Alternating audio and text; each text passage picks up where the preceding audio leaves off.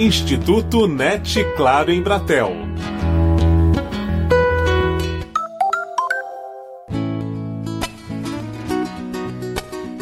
O Instituto NET Claro em Bratel pega a estrada para visitar a Escola Municipal Ambiental Bosque do Saber.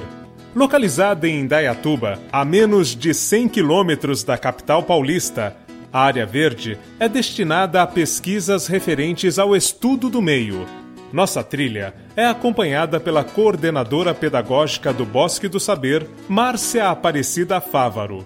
Promover o bem-estar e o contato com a natureza, mas sempre buscando a questão da preservação, dos cuidados que se tem que ter. Eu acho que é essa consciência que as pessoas é, buscam e que quem trabalha aqui procura passar também.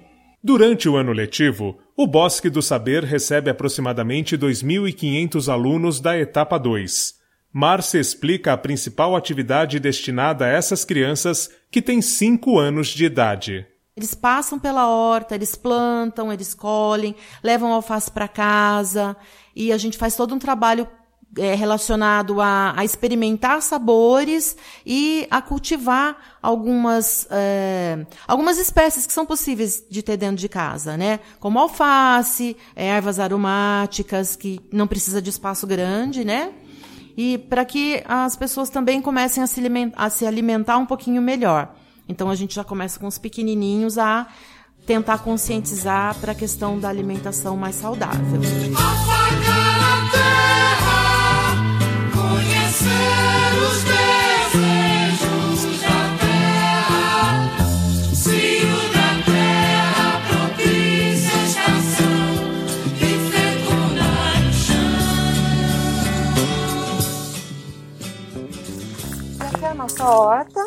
Que a gente ensina, a gente tem uma composteira de vidro, uhum. a gente mostra as camadas, fala da importância, como é que pode fazer em casa. A gente mostra como ela planta a alface, a gente mostra a semente, a mudinha quando está germinando, quando ela está maior, e a gente planta rabanete, cenoura, beterraba, abobrinha, quiabo, para eles verem também. Uhum. Olha isso aqui no pezinho, como é que é. E tem criança que, né, quer experimentar, então tem manjericão, tem menta, tem tomilho, coisinha que na hora você pode pegar e pôr na boca, né?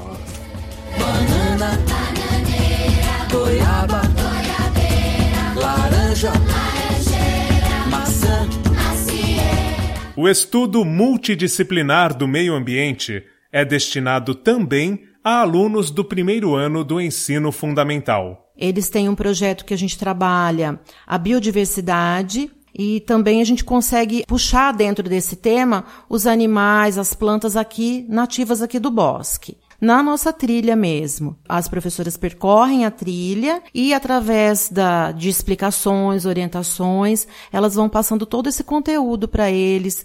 É, elas falam sobre a preservação do meio ambiente, as questões ligadas à poluição da água. Então sempre é, tentando fazer com que a criança tenha uma reflexão sobre isso e leve essas informações para casa também.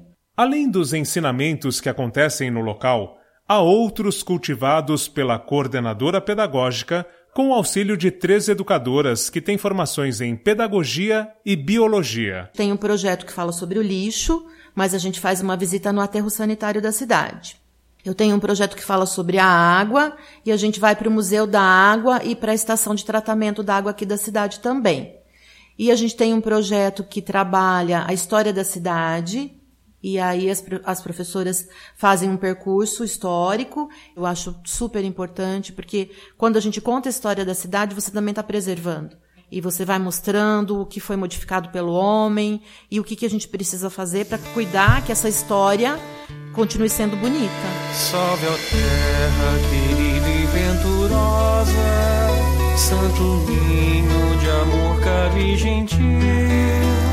Com teu ar e teu clima és uma rosa, o mais lindo recanto do Brasil.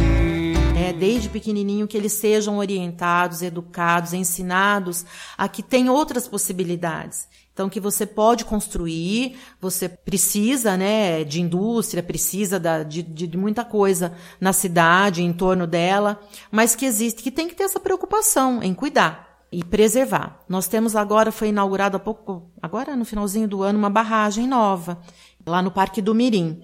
Então, lá já teve toda essa preocupação ambiental, né, em preservar a área, que as pessoas têm que construir, têm que, que, pensar na população, que precisa ter o reservatório de água, precisa ter energia para né, gerar energia para a cidade e tudo mais, mas que tem essas possibilidades. Aos finais de semana, o Bosque do Saber é aberto ao público em geral. No sábado em que o Instituto Net Claro em Bratel esteve no local, encontrou Rafael Pereira, pai de duas meninas, uma de 5 e outra de 8 anos de idade. É, a gente, a gente gosta bastante desse espaço mais verde, né, natural. Minha esposa é bióloga, a gente cultiva bastante isso com as meninas, né. A gente gosta que elas brinquem em lugares assim, abertos e com um pouco mais de contato com a natureza mesmo, né.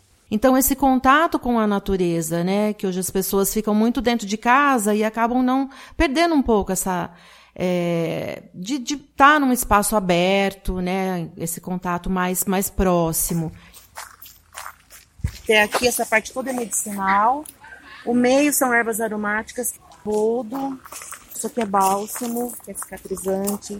Isso aqui é melissa. Ali tem menta. Essa aqui é mil folhas, ela é conhecida como novalgina para dor de cabeça. Mas tem mais coisa, porque tem manga, tem lixia, tem pitanga, tem amora, tem romã, tem outras coisas aí. Quiosques de leitura e de jogos em meio à trilha. Uma nascente, local para fazer piquenique. Todos esses ambientes são livres para os frequentadores aos finais de semana. O público conta ainda com uma agenda de cursos. No dia da nossa visita, a aula era sobre orquídeas. Como nos conta uma das biólogas responsáveis pelo conteúdo, Francis Roveri Marques. E aqui no bosque, é, começou ano passado. Quem está organizando é o Tiago Gouveia, que tem um orquidário aqui na cidade, que é o Orquidário das Pedras. E ele me convidou para ajudá-lo a, a, fazer o evento. Então tem aulas teóricas, aulas práticas. E eu tô achando ótimo, porque eu ajudo a montar as aulas e aprendo também. E a gente troca experiência. Então, as pessoas que estão vindo aqui é um misto. Tem colecionadores, pessoas que já sabem mais sobre orquídeas, é, tem coleção de plantas, e aquelas pessoas que cultivam porque acha bonito ter na sala, é, tem algumas plantinhas em casa e não sabem exatamente como replantar. É, no momento agora o Thiago está lá fazendo replantio de algumas plantas. Então é uma troca de experiência para pessoas que gostam de plantas, em especial orquídeas. Além de promover a trilha em matas nativas para alunos de escolas públicas municipais e de ser aberto ao público em geral aos finais de semana, o Bosque do Saber oferece uma agenda repleta de projetos de vivência e integração com o meio ambiente.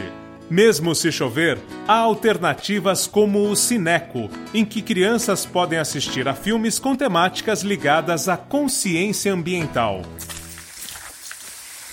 com apoio de produção de Daniel Greco, Marcelo Abud, para o Instituto NET Claro em Bratel.